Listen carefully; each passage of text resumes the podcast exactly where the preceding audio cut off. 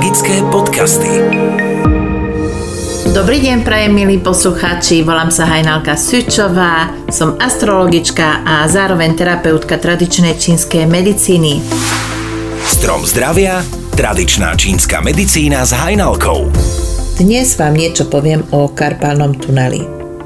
Karpálny tunel si môžeme predstaviť ako tunel, cez ktorý ide mediálny nerv od ramena cez predlaktie, zápestie až do dlane. Jeho úlohou je kontrolovať pohyb všetkých prstov okrem malička, maliček je samostatný. Syndrom karpálneho tunela dnes už patrí medzi civilizačné choroby.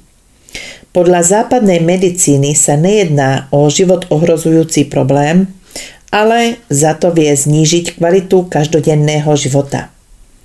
Medzi hlavné príznaky patria trpnutie ruky, mravenčenie v končatinách a v prstoch. U každého človeka sa to môže prejaviť inak. U niekoho to začína od ramena, u niekoho od predlaktia, alebo niekto má len prsty alebo zápestie.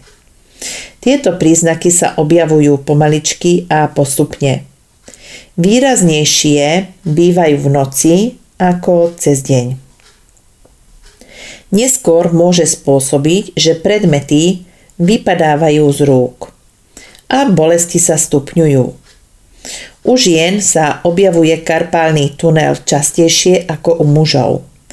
Niektoré zdroje uvádzajú, že sa viac objavuje po menopauze alebo za to môže práca s počítačom. Príčina syndrom, syndromu karpálneho tunela podľa západnej medicíny. Z dôsledku opuchnutia tkaní, zhrubnutia šliach vzniká tlak na tunel a ten sa pod tlakom začne zužovať. A začínajú potom tie bolesti a trampoty. Západná medicína karpálny tunel rieši operatívne. Po operácii sa problém môže zopakovať a tak operačný zákrok sa potom opakuje tiež. Ako je to teda podľa východnej medicíny? Každá bolesť signalizuje, že tam neprúdi energia, energia stagnuje. Bolesť môže byť z niekoľkých príčin – Máme štyri živly. Chlad, horúčava, vietor, vlhko. Keď sa niektorý živel dostane do nadbytku, tak spôsobuje nerovnováhu v tele a prejaví sa to bolesťou.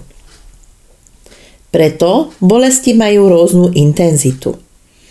Ako môžete rozpoznať, rozpoznať, o čo sa jedná? Napríklad, keď máte chlad, tak pokožka je blečia a teplo vám robí dobre.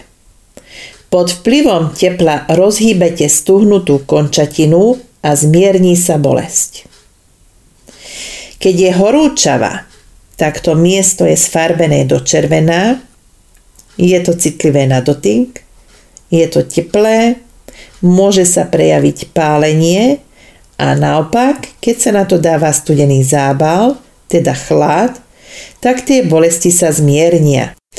Vietor chodí hore-dole a je spojený s bolesťou.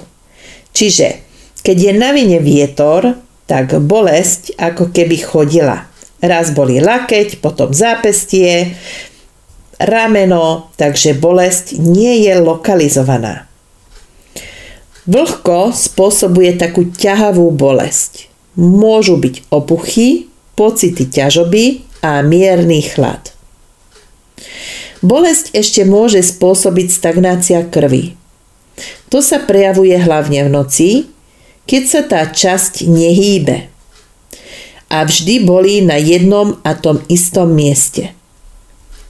Tieto bolesti sa ešte lokalizujú pre istotu aj podľa jazyka, lebo jazyk je ako mapa človeka.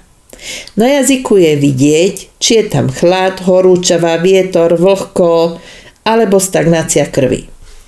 Na špičke jazyka je vidieť stav srdca, po stranách stav pečenie a žočníka, na koreni obličky a hneď za srdcom sú plúca a v strede je žalúdok. Podľa zafarbenia, povlaku, opuchov a jednotlivých bodov jazyka zistujeme disharmóniu v tele. Podľa opisu bolesti, podľa lokalizácie, podľa typu bolesti a po vyhodnotí stavu jazyka sa určí vhodná strava a bylinky. Takže neexistuje všeobecný liek. Ku každému, sa treba, ku každému treba prístúpiť individuálne. Príroda nám dala na každú chorobu potraviny a aj bylinky. Prečo teda nevyužiť silu prírody pri liečení jednotlivých chorób? Tam, kde je vôľa, tam je aj cesta. Ja vás nevyliečím. Ja vám vždy dám len návod, ako sa z toho dostanete sami. Je to len na vás, ako cestou pôjdete. Máte na výber, máte z čoho si vybrať. A to je na dnes všetko.